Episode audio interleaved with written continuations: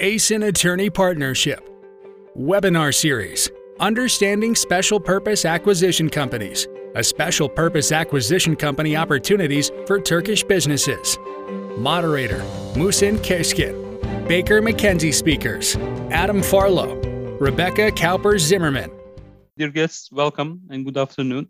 As uh, some of you might already know, my name is Muhsin Keskin and I'm heading the capital markets practice for the Turkish capital markets uh, practice for Baker McKenzie for several years. Now that the Turkish lockdown uh, is mostly over, thought it might make sense to have a fun webinar with you so that we enjoy our free time. Uh, joking aside, uh, we have the pleasure of hosting you uh, again for another session of the SNM Baker McKenzie webinar series that started last year during the during the uh, hottest days of pandemic, so that we keep in touch. Uh, today's topic is SPACs, one of the hottest topics of Wall Street trends, actually. Uh, we have been experiencing a very new and challenging era since March 2020, and this new era, the, the pandemic has established its uh, own trends uh, in every area. And the capital markets uh, naturally have taken their, their share too. Uh, I guess you will all agree that 2020 and 2021 were the years of SPACs in global capital markets they have become a very preferred way for many experienced management teams and sponsors to take private companies public. These uh, so-called blank check uh, shell companies have no operations or business plan other than to acquire a private company using the money raised through an IPO from investors, retail, uh, institutional, etc., and uh, enabling the private company to, to go public quickly and in a, a less cumbersome process thanks to uh, their increasing popularity, we, we have familiarized uh, ourselves with the SPACs very recently in Turkey as well. Actually, this is very interesting because we already had the SPAC-like investment vehicle, which is called Birleşme Amaçlı Ortaklık.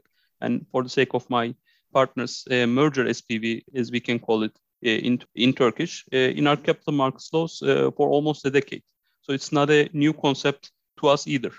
Birleşme amaçlı ortaklık uh, is an SPV to go public uh, with a predetermined investment strategy to invest in non-public companies and uh, merge with them following the acquisition.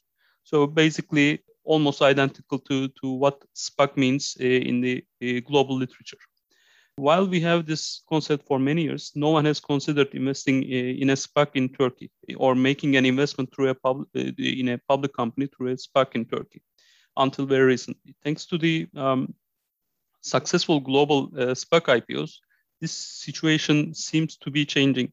We are uh, definitely noticing huge difference in terms of the questions that we generally receive from our clients uh, as to how uh, they can take uh, their companies public in Turkey, elsewhere, including England, including uh, Netherlands through London Stock Exchange or Amsterdam Euronext, etc. And these new questions relate to the, client's ideas about SPAC their uh, willingness to explore about SPACs. So we thought this might be a right time to have a chat with you, get together with you to answer the questions we normally receive from the clients about SPACs. Uh, and as you know, uh, our uh, invitation also included a questionnaire to collect any extra additional question you might have in your minds. And uh, thanks to those who provided their questions, we have come up with a, a large list of uh, points to, to, consider to discuss about uh, SPACs, uh, which we'll be going through thanks to Rebecca and uh, Adam's contribution today. Uh, my panelists, uh, just to introduce them, I have today my corporate finance partner from our London office, Adam Farlow, and Rebecca Kuijpers Zimmerman of our Amsterdam office, the head, head of our Dutch capital markets practice we will try to do our best to shed some light on what SPACs are, their advantages and disadvantages compared to conventional uh, capital markets in investments, and uh, where the right address might be uh, to list the SPAC for a, a Turkish sponsor. So uh, let's start with the most uh, essential question, and uh, for that one, I'm turning to Rebecca. I guess every jurisdiction has its own twist to, to the definition of SPAC uh, but do you think we can say there is a global, a universal uh, answer to what SPAC is? Yes. So first of all, hello, good afternoon, everyone. I cannot see you, but um, I'm delighted to be here present and um, and explaining uh, some of the developments on um, SPACs um, we have seen throughout Europe together with uh, Muhsin and Adam today. Um, so yeah, what is a SPAC? It's very good to know that you're already familiar with the SPAC, the concept of a SPAC, uh, and let's say the SPAC is a special purpose acquisition company in, in Turkey as well. Overall, we can say that there are some general characteristics on what a SPAC is.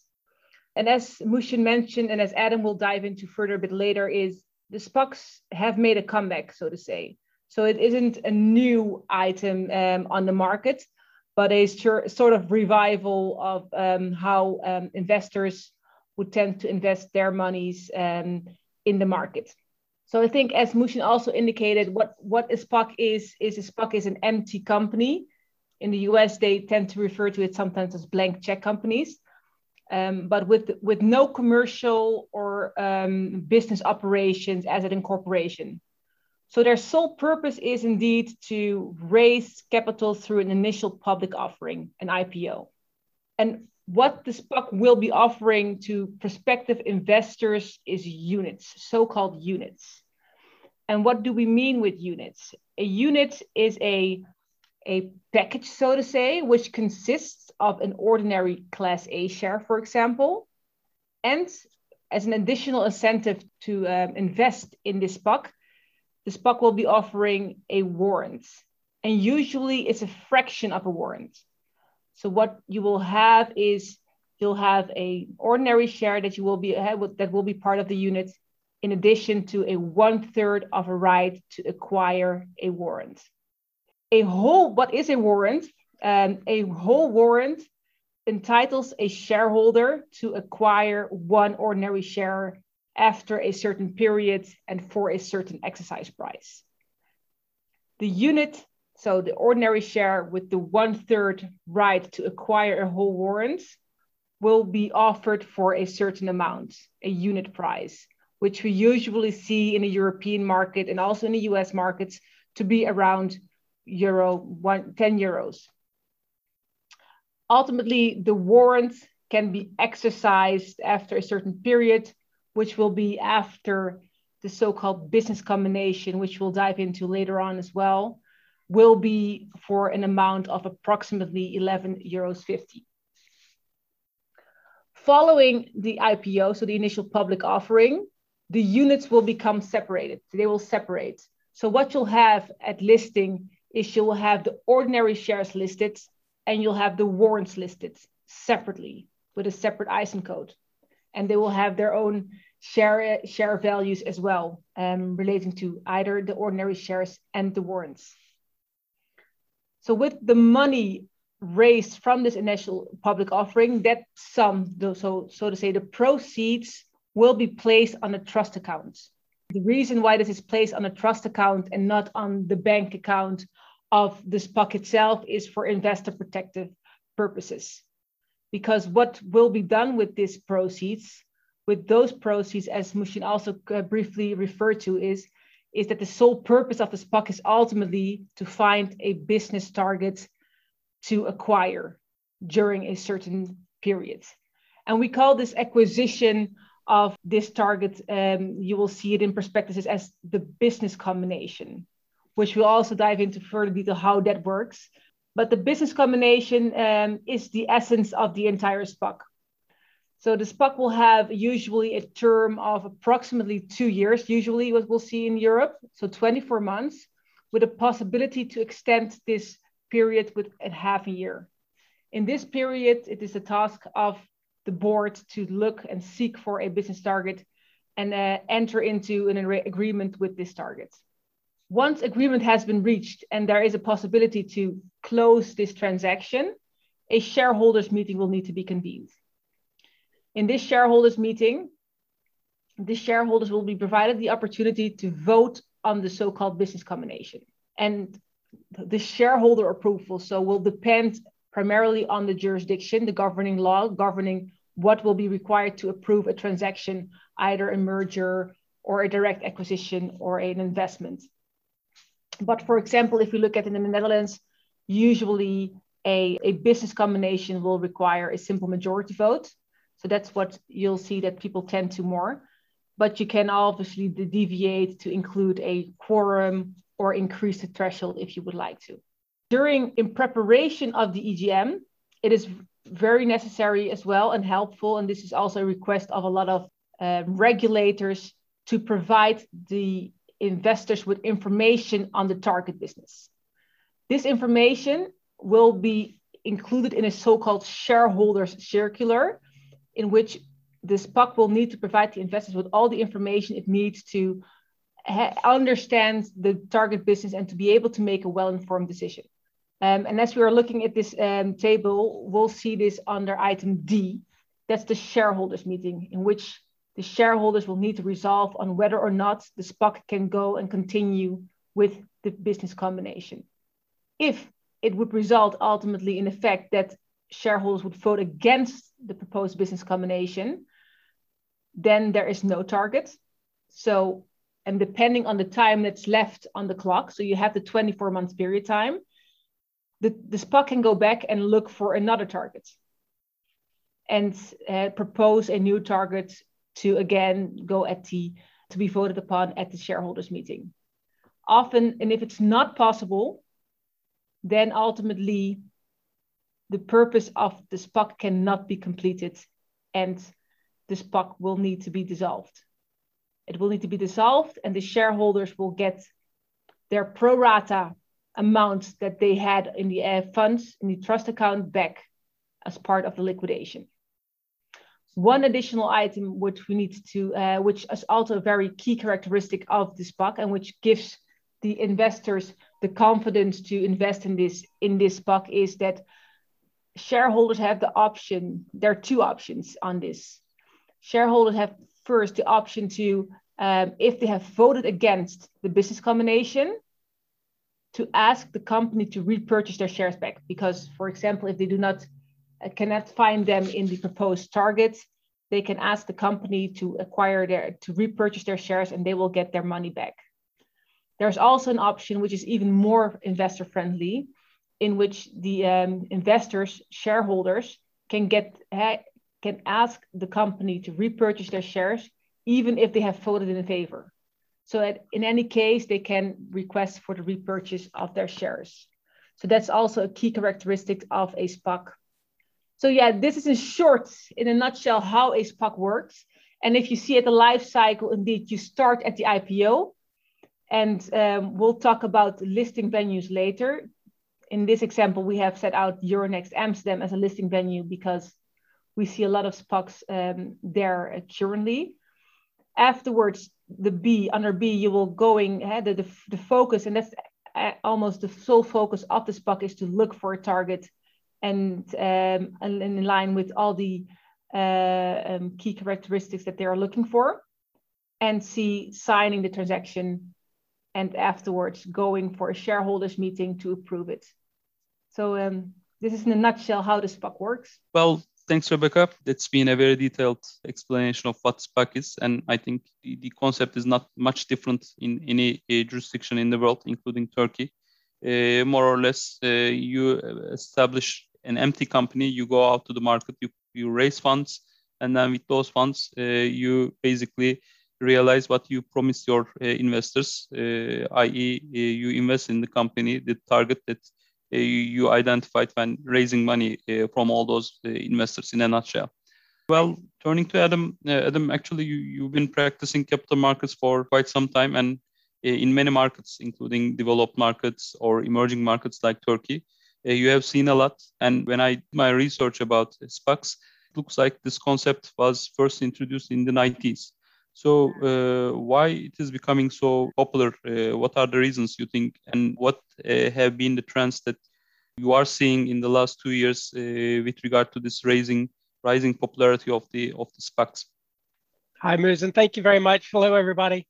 Uh, that's exactly right, Muzen. You know, the early days of the SPACs were in the uh, in the 1990s in the United States. The, the first properly recognizable SPAC you would see as the, in effect the current model was was in 2003 so you know 18 years or so ago. Uh, the first european spac was was 2005 so uh, still quite a while ago here uh, in this part of the world. Uh, that was a that was a dutch spac. I was doing um, uk spacs at the at around the same time uh, based here in London. And they do go in and out of fashion over the years. Currently, they are clearly in fashion. You know, to put it in, in into context, more than half of the IPOs in the United States last year uh, were, were SPAC deals. Um, globally, uh, there were 250 uh, SPAC IPOs last year. There have already been 320 SPAC IPOs this year, so very significant increase just in the last last four or five months, averaging a little over 300 million dollars a piece, and raising last year 83 billion dollars worth of equity. This year already uh, a little over 100 billion dollars uh, of equity and creating a lot of dry powder. We'll talk more about that dry powder in uh, in just a minute. And I guess the question is why? Uh, I'd, I'd say probably three factors driving driving the, the, SPAC boom now. None of which actually have anything to do with with COVID, as far as I can tell.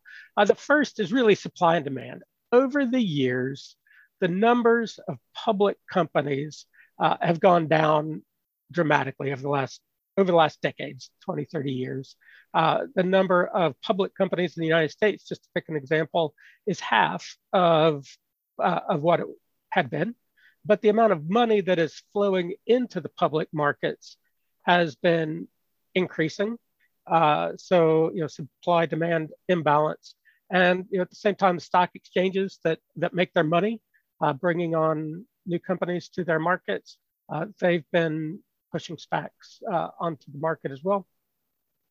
Um, I think the second driver is the private equity market. There's been a huge increase in the amount of capital in, uh, invested in private equity, uh, but the number of exits uh, has seen a decline. Uh, so PE-backed portfolios are looking for opportunities to exit and make return. So you know, the PE model is supportive of, of SPACs. And then finally, you know, at a very base level, uh, is partly it's fashion. Uh, they've received a ton of attention recently. Uh, consequently, other people have jumped on the bandwagon, as it were, uh, and consequently, we've seen these um, these record years. So, supply and demand, uh, a supportive PE model, uh, and fashion. I think those are probably the three key drivers. I think anybody could argue different aspects of that, but I think broadly speaking, that's what I'd say. That's that's very interesting. Uh, to be fair, actually, uh, what have been the trends uh, that you are facing uh, with regard to the SPACs in the last years, and especially uh, trends about the listing venue? Uh, which jurisdictions are the most popular ones? Yeah, so let's let's take that one that that second one first, second half of that first. Um, 2020, very much the year of SPACs in the United States.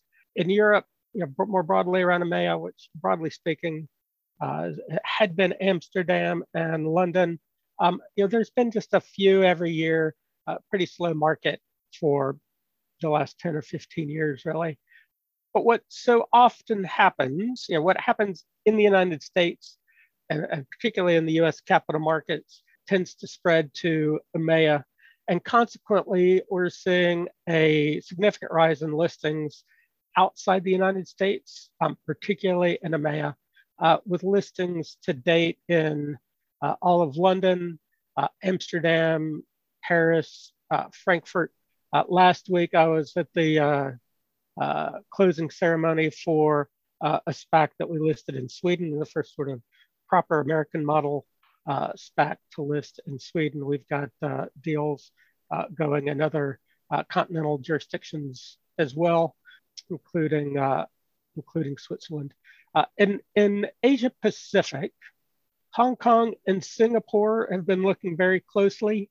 Malaysia and South Korea have had SPAC regimes for about 10 years. None of them have taken off in any meaningful way. So, fact, sponsors that are looking for APAC targets, for instance, are still listing in the United States uh, rather than uh, listing in APAC. But maybe to draw that to a, a more pertinent point, the US SPACs are looking to de-SPAC with targets all across the world. We did the, the first de-SPAC in India, but you, uh, and that was a US uh, SPAC acquiring an Indian target. US SPACs are acquiring EMEA targets regularly, they're acquiring APAC targets regularly. There are some places where it's just difficult to list. Um, one of those is here where I'm based. We've been doing it for a number of years, but it's not a great place to do it, if I'm being perfectly honest. Um, London, uh, currently, under the current rules, and they are being proposed to change, has had a reasonably small number of SPACs because of some technical issues with the way our reverse tender offer rules uh, work. And so most of our SPACs uh, across the market more broadly, uh, and us in particular as a firm, uh, have been in, uh, in Amsterdam. And then across you know, industries, uh, pretty widespread. TMT is, is a big sector, um, but we've seen deals that have no sector specificity at all. Uh, we've seen some that are very specific to uh, sustainability or ESG factors. Um, so it does it does vary, but TMT seems to be probably the most favored sector. Uh, but I think it'd be hard to find a sector that hasn't had a SPAC launched recently that is focused on that on that sector. Well, thank you, Adam. I think what you said about Asia Pacific uh, SPACs uh, is also valid for Turkish SPACs as well. We haven't seen any uh, SPAC uh, type IPO in the Turkish market, although we have the regime for almost a decade. I guess Turkish sponsors considering a SPAC start by uh, doing the transactions uh, on a different market, such as Euronext Amsterdam or London Stock Exchange. But as you say, doing it on the London Stock Exchange would be harder than doing it on the Uh, Euronext Amsterdam. And uh, speaking of Amsterdam, then uh, obviously I'm turning to Rebecca. Uh, well, from a Turkish legal perspective, there is a, a restriction in terms of the sponsors of a and, and investors of a SPAC. Actually, uh, the Turkish law requires that the founders should have at least 10% stake in the SPAC company, plus 80% of the capital, at least 80% of the capital should be allocated to the institutional investors which means retail investors can take up to 10% of the SPAC IPO, which doesn't really work in the current cir- circumstances in the Turkish market because there is a very active capital markets these days in Turkey, many IPOs, many local IPOs. But when you look at the investors, they are mostly local retail investors. So the current uh, investor profile in Turkey doesn't really uh, pave the way for a SPAC IPO. So most probably Turkish sponsors uh, will need to go to another market to list their SPAC entities. How do you see it from the Euronext Amsterdam perspective? How do you see the uh, sponsor profile? How do you see the uh, investor profile? Uh, who are sponsoring these these deals, and what is the main benefit for them? How how are they compensated? Yeah, oh, interesting question. That indeed in Turkey they have uh, regulated the um, the number of the amount of shares to be held by the sponsors. So Euronext, if we look at the Euronext Amsterdam listing rules itself, they don't have any restrictions on how many shares the promoters or sponsors uh, should hold. So we would follow the, the European prospectus regulation, and you can make offers to either institutional investors, qualified investors, we mm. would say, or head to the retail, to the, to the public, um, which would have, have some uh, nuances in the approval process of the prospectus but both options are, are available.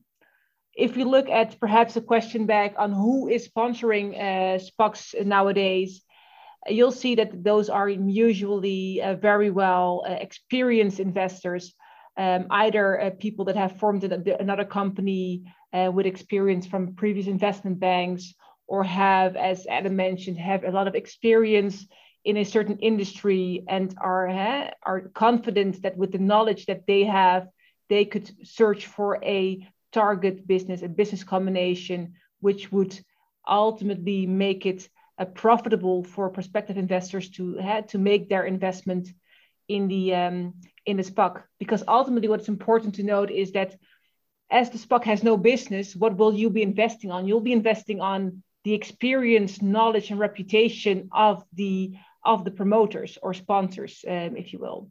So this is an important element, and this is what you will see as well when describing the perspective that you will pay a lot of attention, in addition to what Adam just mentioned, into what will the proposed business be? What will be your focus of the SPAC? Will it be agnostic? So will there be no focus, and we will search um, in different industry types, or will there be a certain focus? And why are we as sponsor or sponsors the perfect persons or group for the job? Those the type of things are really, really important as, um, as part of the SPAC. So that's the first question. And then the second question, which is also very important one, is why will sponsors, well, what's the benefit of sponsors mm. to, to set up this process and, and, and set up a SPAC?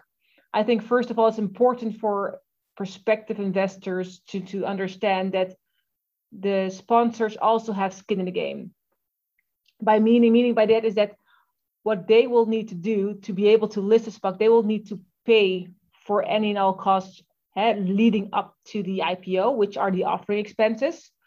Furthermore, they will need to make some funds available as well for any other running costs which will ensue following the IPO.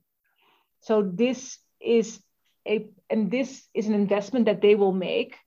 And if ultimately it results that there will be no business combination and the company will need to be liquidated, they will lose their money. So that's what they usually call so the amount that the promoters will invest in a SPAC is usually called an at-risk capital. This is what they put in, and this is what they would like to demonstrate to the public by saying we are also committed to make this successful. In return for this at capital risk, they will also receive some ties to the company itself. So they will not only be providing funds with nothing for in return, so what they will, what you will see, and what's usually referred to as they will have, they will also receive promoter shares or sponsor shares, um, for which they will pay a minimal nominal value, um, the minimal possible on the relevant uh, governing law, which, for example, could be one euro cent. So they will receive promoter shares, and promoter shares are a different class compared to the shares listed on the stock exchange. For example, the class B ordinary shares and these promoter shares will be converted into Class A ordinary shares once a business combination has been completed. So this is their, their incentive to make a, the business combination successful. The promoter shares itself are not listed. So they will eh, they are not listed, and the, eh, the, the upswing of having and having those promoter shares will be due to the fact that they have uh, accomplished a successful business combination in addition to the promoter shares, the, the, the sponsors will also receive promoter warrants. And those promoter warrants, they will pay a minimal value for this as well. And those promoter warrants will have the similar characteristics as the public warrants. And they can also be exercised during the similar period and for a similar exercise price. And as I just mentioned pre um, previously, a public warrant, and that's the same as a promoter warrant, will give the promoter the right to receive an ordinary A share um, uh, following a successful business combination during a certain period of time.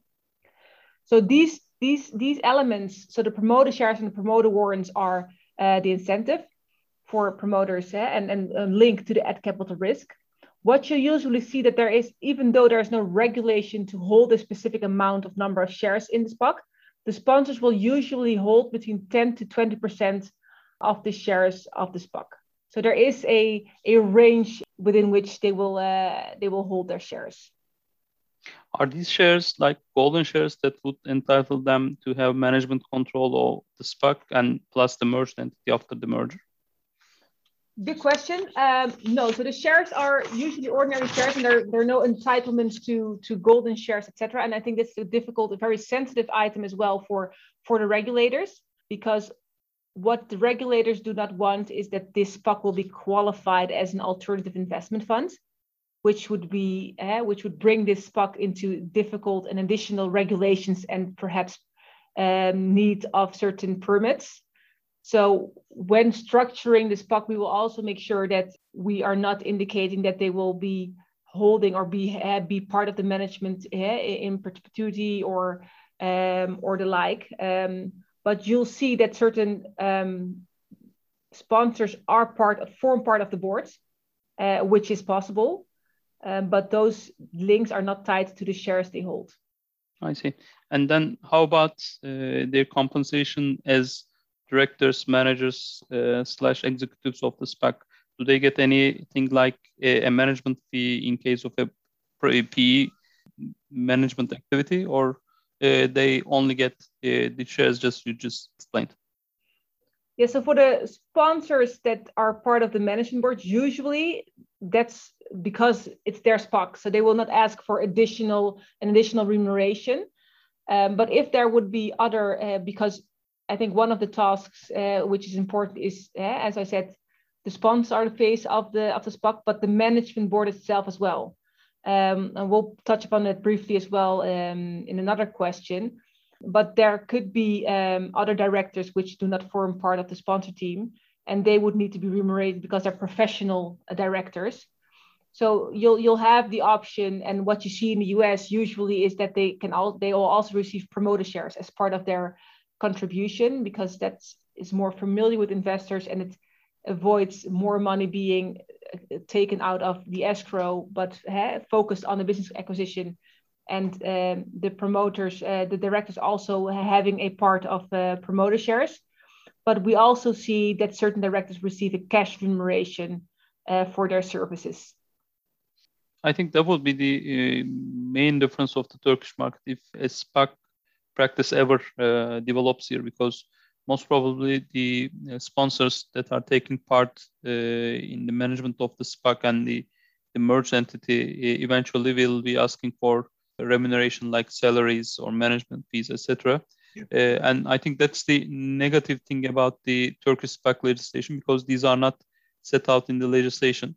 Uh, which means uh, you can do it to the extent you disclose this in the uh, offering documents. Uh, but the regulator might not uh, like the idea because at the end yeah. this might be you know not in line with the uh, spirit of the SPAC So it, we'll see how the practice will develop here it's a it's a complicated area and it it varies deal by deal jurisdiction by jurisdiction depends on where you've lived even outside the turkish context it, it varies on where you list, it varies on the jurisdiction of the listing vehicle. You've got independence issues. And the one thing we haven't touched on is you've got tax issues uh, that, you know, it's a, it's a super, I don't want to say complicated, maybe more complex answer to how to, to structure these. And it, it it's done really deal by deal. Um, primarily with a view to how's the market going to react to this particular set of uh, uh, compensation um, packages that are being offered up in the context of the deal. The reality is for for the for the people who are really running the transaction, putting it together, their upside is is the promote is the is is seeing their shares. their shares and their warrants go rather than. I see. They, they simply maximize the, the value of their capital, right? All right. Uh, well, uh, I said Adam's been practicing capital markets for uh, for quite some time. But Rebecca, you are also very familiar with the SPACs because Euronext Amsterdam is a very popular listing venue. So, out of your experience, can you please tell us about how cumbersome the process is, uh, what it is like, how long, how long it would normally take, etc. Yeah, sure. I think um, Adam touched upon a very good point. I think people tend to think or hope to think that SPAC is an empty shell company, so we can have something, uh, quick pick something out of the shell and have it ready for filing within a month or so. Well, I wish, I wish. Yes, unfortunately, that's not the case because indeed, while we have a lot of precedents available currently, it's still a tailor-made process. Uh, it still depends on on, on uh, what promoters will be investing, how they will be investing. So you'll you'll be looking at a period between, and that's perhaps a bit shorter than a, a full full IPO, but you'll be looking at a period between three to six months um, in, in, in having and setting things up. Uh, to be honest, and that that's that's if everything goes according to plan and you have a uh, a cooperating uh, regulator that is willing to to help you in this process as well because a lot of I think due to the fact that things are changing as as we go and, and regulators are getting themselves more educated as well on, on, on SPACs, they will be asking further questions, their view as to how things were changed as well, sometimes slightly. So you'll have to go back and forth. But um, you can say around a period of three to six months. That's not short. That's not that's not really short. But no, you know that, that that's better than you know the IPO process, which can take more than uh, six months in Turkey. Obviously, it should take uh, at most 135 days, but you know your deal gets delayed and it's generally longer, etc. So, uh, aside from the length of the process, is it a cumbersome process? Well, well, quite a bit sometimes. I think the first part is the preparation part, and this ties into questions such as, "What is your strategy?" Eh? Perhaps the equity story is less intense the discussions as when when going for a full-blown IPO, but still you need to have a thought of what do you want to accomplish? What is the sector that you want to focus? Do you want to focus on a sector? And um, and Adam touched upon a very good point, and that's the stack structuring. I think a lot of uh, people tend to forget how important it is to have the stack structure really good in place, not only for the SPAC itself, but also for the promoters so how will they be holding their shares and whether their holding of the shares in a certain jurisdiction in a, for example, a Dutch BV would be beneficial for them or whether it would have so much tax implications that perhaps the SPAC venue, the location of the governing law SPAC should be located elsewhere. So we usually recommend to really start with those key questions first. Have your structuring in place, then have a focus on indeed your sector focus and where to list, um, as well as an important item. What are your investors? Where do you seek for investors, and which venue would be more beneficial for you? So all those type of things um, is is the first process of really diving into it, seeing what the conflicts of interest are, um, checking the remuneration. So those are slightly different aspects than than you will have to focus on more that in a, in a normal IPO, but are really, really important. And also one of the important discussions is, as I briefly mentioned, is that the regulators want to receive a detailed explanation of how or whether or not we qualify this SPAC as an alternative investment fund. So we will need to make a great analysis on that as well. So that takes time. And after the preparation time, you'll have, and that's more the part of the investment bankers, they will go for the marketing, the pre-marketing, etc. And then you will be listing and you have the clearing and settlements, uh, etc. But the most part uh, you will be focusing on on preparation. See, well, actually, this is a question uh, to both of you, uh, just to see how well, just how you think the process would be like out of your personal experiences. Would it be easier to uh, have the listing venue and the company to be acquired in the very same jurisdiction. Uh, I'm asking this because uh, the more I think about uh, SPACs from a Turkish law perspective, the more I get puzzled because at the end, uh, the ultimate idea is to merge the SPAC and the target uh, so that the private target becomes a, a public company eventually. Uh, from a Turkish law perspective, it's not technically possible to merge a Turkish company with a non-resident company. So if a Turkish sponsor goes out to another market to do a SPAC IPO, then obviously uh, they will not be looking to buy a Turkish company uh, if they want to merge the, the, the SPAC entity and the uh, and the OPCO, because they will not be able to do it technically.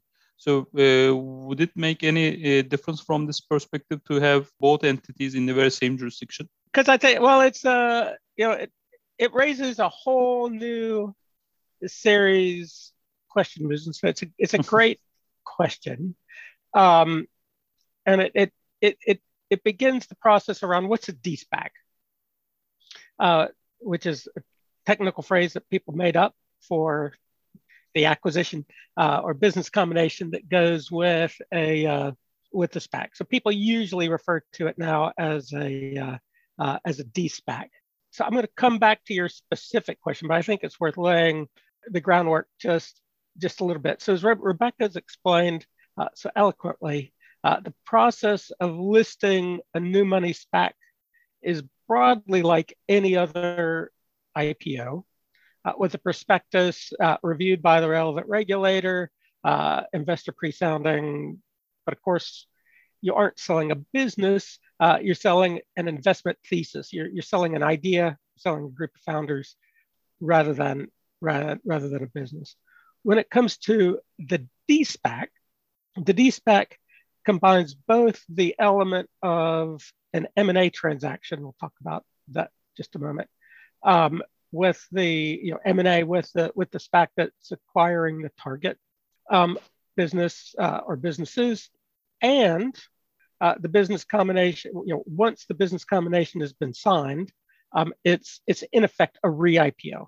So to to take your your question of jurisdiction, so in the in the original days of these deals, they were basically all Delaware co's, uh, Cayman co's, or BVI co's. Uh, those are almost exclusively the jurisdictions that are being IPO'd uh, in the United States for uh, as SPACs. Um, on this side of uh, of the Atlantic, um, there's a mix. Um, we're listing now, uh, just in Amsterdam, we're listing Cayman Co's, Dutch Co's, Lux Co's. There's probably, I, I probably m- missed one out, but there's a variety of, of, of vehicles that are being uh, listed on both sides of the uh, Atlantic vehicle uh, jurisdictions. There are pros and cons uh, usually driven by tax, um, but not always, to uh, the different jurisdictions. But I've not seen a jurisdiction in which there wasn't a way to achieve what people wanted to achieve in the context of the uh, of the of the de-SPAC process. Whether that usually it's through an acquisition of the target and a distribution of shares to the target's shareholders rather than quote unquote a true merger in the uh, say in the Delaware uh, in the Delaware sense for exactly the reason uh, you've laid out. It it for these purposes, it's like any other M and A deal with an acquisition of either a holding company or uh, almost always a holding company. You could do it by assets, but typically be uh, a holding company but oftentimes there's there's a uh, uh, a reorganization that's uh, done as part of that process to begin with. So I wouldn't sweat the question now of whether you know it definitely has to be Cayman or has to be Lux or has to be uh, Dutch at the time of the uh, of the IPO. I do think there's some advantages in thinking early about what if if you're a holder of Turkish assets, um, structuring your assets in a way that makes makes them easy to be uh, acquired, um, you know, particularly with a with a with a uh, with foreign holdco. In that context, and maybe worth cupping, picking up a couple of points. One is, um, you know, SPACs are capitalized they average about 300 million uh, dollars, or some that are 100, some are 200, some are 500. Um, average in that sort of 300 million range, but it doesn't mean by any means that they are limited to a deal size that's 300 million for two reasons. One is there's there's very often a follow-on financing, usually through a pipe. Not always through a pipe, can be other structures, a forward purchase agreement, but there's otherwise usually additional cash that's going in. But also, of course, these are public shares, these are public companies. And so there's the uh, almost likelihood that there will be not just cash that goes to the target company, but a combination of cash and shares in the uh, uh, in the SPAC vehicle uh, that go across. So that that piece is is important roughly speaking, two thirds of deals uh, have additional capital that is injected as part of the uh, uh, of, of the business combination. But the, the the other piece is not just the M and A; it's the re-IPO, and that I think is where people sometimes lose track of of the idea, which you know a found or, or, or a target company should not be thinking of this as sell side M and A. I'll, I'll hand over my company to uh, a SPAC in exchange for cash or shares. It's it's really a re-IPO of that uh, of, of the SPAC as a whole. Um, depending on where you do that deal, the mechanisms slightly vary. So if you're doing it in the United States with a US SPAC, and there's 180 billion dollars worth of US SPAC dry powder out there, so it's not entirely unlikely that there could be a US SPAC that is looking for US listed SPAC that's look, looking for Turkish assets or Turkish headquartered assets. You know that process is going to be, you know, in effect, a re-IPO in the United States with US style disclosure, uh, with in effect either a new registration statement or a proxy that looks very much like a US registration statement. Um, there's going to be the need for PCAOB financials and the like. So it's it's it's a heavy process. The same will be true in in in, in different ways for for Dutch codes. There'll be shareholder circulars that are going to get a ton of uh, uh, a ton of attention. So that you know, in a nutshell, is the is the de-SPAC process, and I think it's it's worth uh, thinking hard about that. But I think it matters less where the SPAC is SPAC IPO vehicle happens to be organized at the time of uh, of uh, IPO. Sorry, that was a longer uh, it was a longer answer to your question than maybe uh, you're anticipating. But there's a lot that goes into that that analysis. Rebecca, I don't know if you've got anything that you'd yeah, like to add on that. I fully agree. I think you if you have, and I think people want to, as promoters want to have as broad as possible sector focus or focus on uh, looking for a, a business combination. And what you'll also see is, uh, and that's part of the preparations, are the risk factors. Uh, you will have a you will have risk factors that there may be a, a business combination which requires additional requirements, permits, resolutions. So people are are informed of the options of what what can what can come into play um, with a potential uh, merger that's that's in this in any case not really um, possible or more difficult. So um, no, it, it's customary. And with respect to to uh, pipe transactions, fully agree as well. I think what you'll see as well in the proposed business section is that indeed there's a capital raise, for example, of 300 million, but they're that they're looking for a company for 800 million. 800 million. So it's already evident that there will be a pipe required to make that acquisition possible.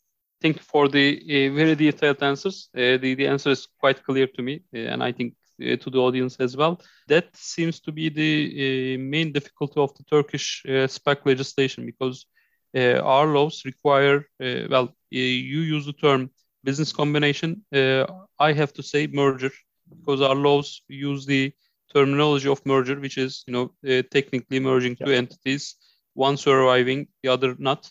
Uh, and uh, obviously this means that uh, if a sponsor consider considers to do a SPAC deal in Turkey, then the target will need to be in Turkey as well. Otherwise, the two companies will not be able to to merge, and obviously there would be some negative results of not being able to merge the two entities. So if a Turkish sponsor considering to uh, invest in a non-resident entity and uh, collect funds from the market for this, then I think that sponsor will need to look into the suitable uh, listing venues, including your jurisdictions, and unfortunately not Turkey. All right. Uh, speaking of SPACs, uh, Adam, now that you you opened this topic, uh, yep. how long does a de-SPAC take? Is it a cumbersome process too? Um, so it's a meaningful process. It's a very meaningful process. Maybe worth breaking it into two two time frames. What are we seeing in terms of how long does it take for a SPAC post IPO to get to an announcement of a business combination, and then how long does it take to get from announcement to actual close? So that first period, on average, and these are U.S. numbers rather than European because there's just not been enough uh, data generated on this side of the Atlantic. But in the US, the average time from IPO to announcement of a business combination, so basically you've signed the agreement, um, is 15 months. So we're looking now at business combinations uh, for deals that on average, you know, were early, you know, Q1 of 2020 are getting to their business combinations now. Um, we just closed one that was was after that, but on average, that's the sort of time frame. And then from the time that you sign the agreement, you know, you've, you've come to you've come to heads of terms. You're ready to announce something to uh, the market and to your shareholders to vote on.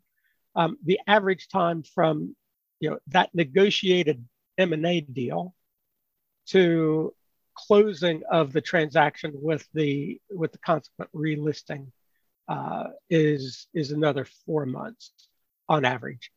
There, there's some that are a bit shorter, uh, some that are a bit longer, but you know, broadly speaking, that's the sort of time frame uh, time frame you're looking at. Within that first 15 months, you know, a good part of that time is the negotiation around the deal. Um, and then you're sort of in the world of just selling it to uh, the existing uh, the existing shareholders. Thank you, Adam. Just one more question about SPAC, and that, that's a question to Rebecca this time. Uh, what do you think the uh, target owners can do to get their uh, business ready for a SPAC? Yeah, I think it's a good question because people tend to focus on the SPACs, on the sponsors, but there's business in it for uh, target companies as well. And you'll see in the Netherlands, you have a lot of companies profiting from the, the fact that uh, there are a lot of SPACs emerging and they are looking for a business combination. So what you'll see is that you have a lot of companies that are uh, efficient in guiding target companies in the diligence processes because if you are considering to sell your company and perhaps you have seen uh, your uh, that's the first item. If you're considering to sell or be open to the idea to be uh, to be acquired make sure that you're informed of what the SPACs are that are going on and whether those SPACs have your business focus. Make sure that if you are open and that would in any case be in an m&a transaction as well if you're open to that make sure that you have your your your administration everything in order. So be sure that you're able to commence the due diligence straight away.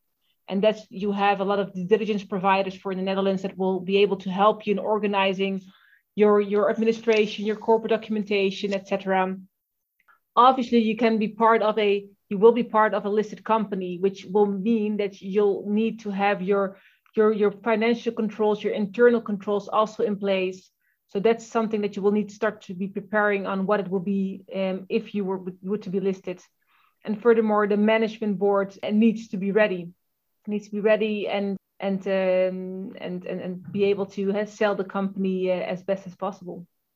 Very good tips. I think they are uh, equally uh, valid for the Turkish targets that that are looking forward to uh, PE investments, financial investors uh, which are uh, not around in Turkey for the last couple of years due to the economical and political situation. Uh, but uh, you have to be prepared because uh, once you have the shot, you have the shot, uh, and you don't have the time to, to prepare then. So you have to be prepared if you're considering to, to, to sell your company to a SPAC or a, to another financial investor in the short or mid term. Uh, so very good tips. Uh, thanks for the, for for them, uh, Rebecca. I would add to I'd add to that just one or two things. I agree with everything that's been said. I, I think if you can clean up skeletons in the closet, that's that's better. So if there's a bit of old litigation that you could just settle and move on with your life, uh, you know, one thing, you know, one less thing to have to talk to a buyer about one less thing to have to have disclosed in a shareholder circular. You know, I think that's I think that's better. Fully agree. Um, I think the other, and this this is you know the, the question around financial statements. You know, all you know, all three of us have had deals delayed by financial statement issues in the IPO context. The exact same thing is true in the context of of a re-IPO in a in a in a de-SPAC you know, having your head around uh, your financials, ideally having IFRS financials. And if you're at all interested in closing with a US SPAC, having IFRS financials uh, prepared with, with the PCAOB uh, in mind will make that process a whole lot easier. The US is, is super focused on IFRS as promulgated by the IASB. You know, so having having the groundwork laid for that makes you a much better target. You know, somebody who you know wants to buy your company, wants to in effect list your company in the United States.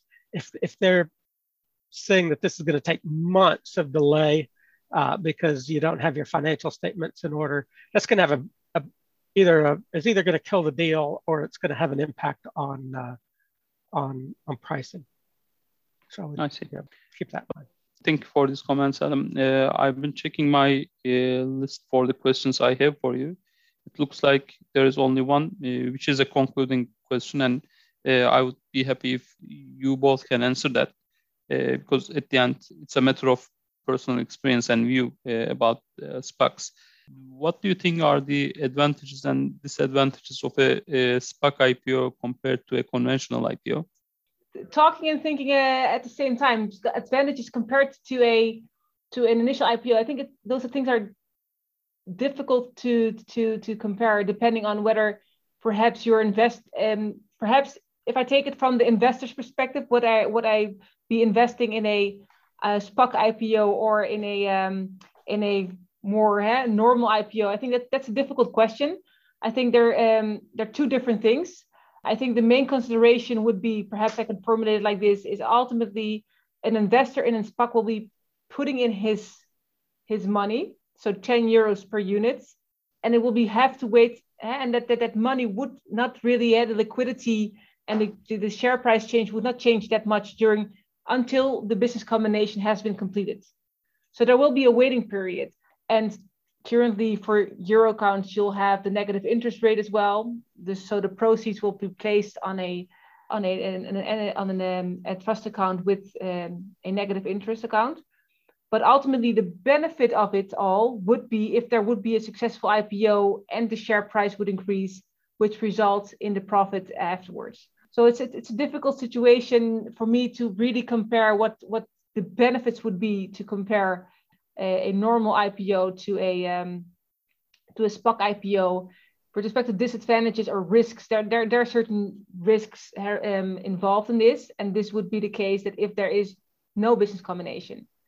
So that's that. Then you would have waited for your hey, you have you, you have invested your money, and ultimately it will result in you getting your money pro rata back from what is available on the fund. If we look at the Netherlands, there has been one example, um, and that was the first uh, SPAC we had in the Netherlands and they had a um, they had a target focus and they were so confident that they will be able to reach the business combination deadline. Uh, but ultimately they didn't weren't able to fi- find a business acquisition and business combination within that deadline and requested for an extension. And really ultimately within that timeline they have managed to acquire a company that's called cm.com uh, which is currently listed on euronext amsterdam. But it was really tricky so it is really important, and that's why I always focus. Please consider and make sure that in your preparation, you already have in mind what your target focus will be. Don't start only once you're listed because that will take a lot of time in uh, in this process. So I'm going to add one thing to what Rebecca just said, and then I'm going to take a different uh, perspective uh, and focus on the advantages and dis- disadvantages for targets but I completely agree with what, what Rebecca just said.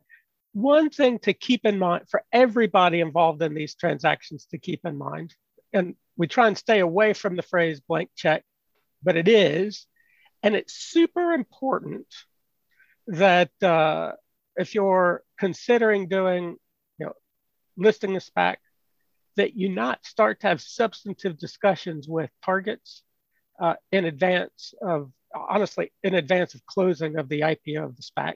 And conversely, if you're a business uh, that wishes to be a target, not to have substantive disclosure discussions with with SPACs until they have closed, because if you go too far down that path and start to have those substantive dis- discussions, then you'll need to disclose those. And rather than doing a deal for a SPAC, you're doing a deal for your your company, and that that just becomes a nightmare.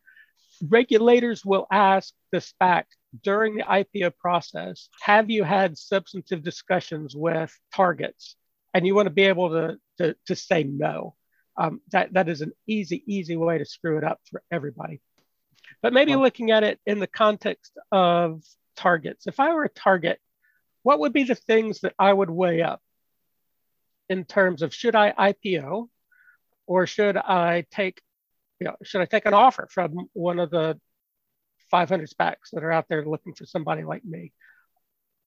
You trade IPO execution risk for M&A deal certainty. IPOs fail. I wish they didn't. Um, everybody on this panel has been involved in uh, in failed deals. We have great companies, terrific uh, management, great investment thesis. Uh, but when you go to close your IPO, the market it just isn't there for for one reason or another. SPACs, on the other hand, have the money. They've gone through the process. They're sitting on the cash. Uh, they have a straightforward mechanism to get more cash. Uh, so if the M&A works, then virtually all of the transactions go through. Less than 5% of announced business combinations don't complete. So you, you're able to trade the risk of an IPO as a target um, for, for deal certainty. There's a lot to be said for that. Um, you also get valuation certainty. So once you've inked your business combination agreement with, with the SPAC, you know what your company is, uh, is worth. Um, you, you aren't ever sure of that in the IPO context until you sign the underwriting agreement at the end of the book build process. Um, and it, it, depends on whether there's a market there that wants to value you uh, and the way you and your investment banks want to uh, to value. So there's a risk. So I love IPOs. Let's be super clear. I make my living off of IPOs, but there's a there are real advantages to uh, the valuation certainty that comes from uh, having a negotiated uh, M&A deal on the uh, on the block. There can be partial exits target shareholders um, with less backlash than in an IPO. So in an IPO, oftentimes there's it sort of feels awkward if they're selling shareholders. There's not that same issue in the context of uh, of a SPAC uh, target uh, target deal. I will say this though, and we should take you know we should be very careful about uh, about this. There had been a sense that a de-SPAC was sort of a cheap IPO. It is not. It, it is a difficult, complex process to go through a, a de-SPAC and fees associated with it, the time and effort that's associated for management in the context of a de-SPAC um, is, is at least comparable to the time and effort uh, associated with, uh, uh, with an IPO. And there was also previously, particularly in the United States, a sense that you could get higher valuations on a de-SPAC than you could in an IPO because you were freer to give forward looking information. One of the problems with deals, more generally, of course, is investors want to know what's going to happen in the future rather than what's happened in the past. There was, up until relatively recently, a more robust view of what could be said to the market around guidance, around forecasts in the SPAC context compared to the IPO context. The SEC uh, really poured water on that idea uh, six weeks ago, eight weeks ago, that sort of time frame, um, making it super clear that uh, that they think that people were inappropriately taking advantage of some of the, the, the guidance that had previously been given around forward looking statements, and that the SEC was not going to continue to allow that to, uh, uh, to continue. Now, that, that statement came out at about the same time as some, some issues around the US GAAP treatment of founder warrants.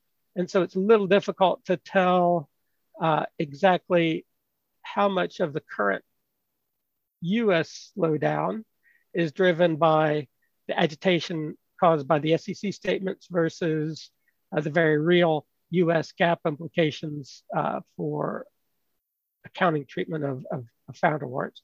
But it is definitely there. And so you know, people should not go into a, a de-SPAC process thinking this is just a simple sell side M&A um, and I can take my money and run because that's definitely not the uh, uh, not the way these these deals run. But they are successfully getting done. Huge deals, very very very big deals are getting done in the de-SPAC uh, market, cross border transactions with uh, with great outcomes for everybody. Uh, so uh, and you know, as mentioned earlier, just a ton of cash waiting to be spent on targets. So it's a very real opportunity for, for lots of people. I'm going to shut up there. Sorry, I mm. monologue just for a second, but it, I get really well, excited about the product. well, thanks, Adam. That's great insight, uh, actually, for all of us. Uh, I have received a question on my phone from one of the attendees, actually, and uh, I'll, I'll read it.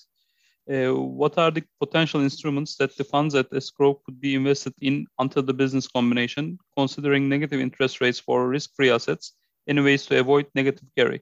Uh, let me start with the Turkish angle. Turkish law says the free cash can be uh, used as bank deposit uh, or invested in Turkish treasury bonds or other similar investment instruments to the extent cash management policy has been disclosed in the offering documents and the use of cash is in line with that policy actually. So there is to a certain extent flexibility for the SPAC entity to make use of the cash in the interim. How is it from your jurisdiction's perspective, uh, especially considering the negative interest issue, how the SPAC will be making use of the cash that it will be collecting from the investors? I think we had some interesting discussions on this uh, this topic indeed.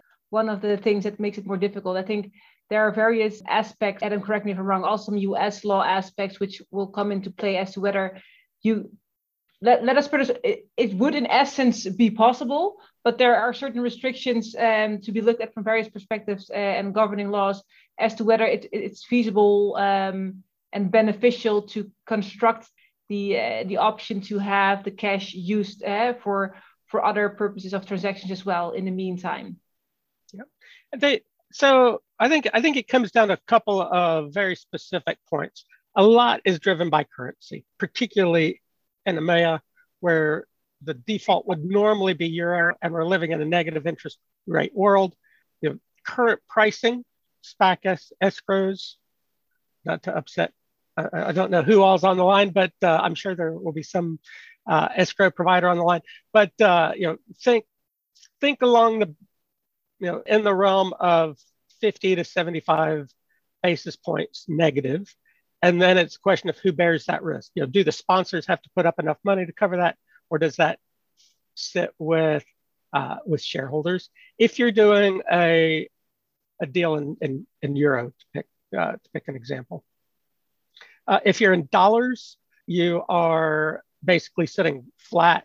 Possibly, uh, you'll earn a basis point or two. Probably not. It'll just be it'll just be flat. So you've got cash sitting there doing nothing at best, or or paying a penalty at uh, at worst.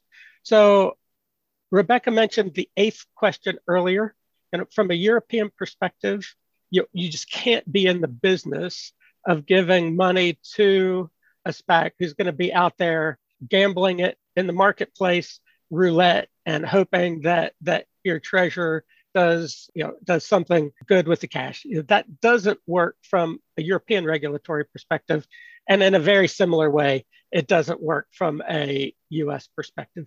There are very very specific money market funds that a us SPAC in dollars is able to buy um, but they don't particularly work on this side of the world. So you're living with with you know dead carry at the least, maybe negative carry, um, depending on currency. But if you're a euro holder, you're paying that penalty whether you've got it sitting in a SPAC or sitting in a bank account anyway, so you can make a commercial argument one way or another over it.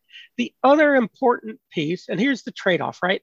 So you get a free, how many free bets do most investors get, right? So you hand over that 10 euros, and uh, obviously there's there's an opportunity cost associated with handing over that 10 euros. But if you don't like the deal, you get your money back. Like there's not a whole lot of uh, of deals out there that give you, your money back. Um, and for most deals, not all deals, but most deals, you get to keep, you get a warrant.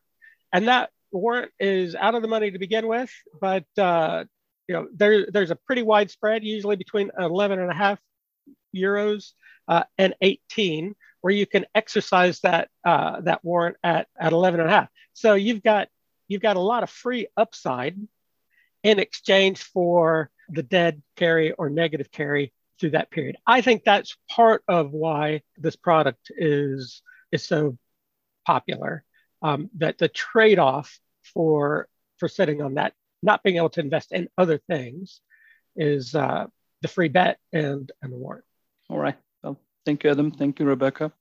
Uh, I really enjoyed the chat uh, as a Turkish lawyer uh, who, who knows almost nothing about SPACs other than the very limited pieces of Turkish law uh, without any experience on the ground. So I really enjoyed uh, the discussion and I learned a lot. thank you guys. that, that, that's been very helpful and useful discussion.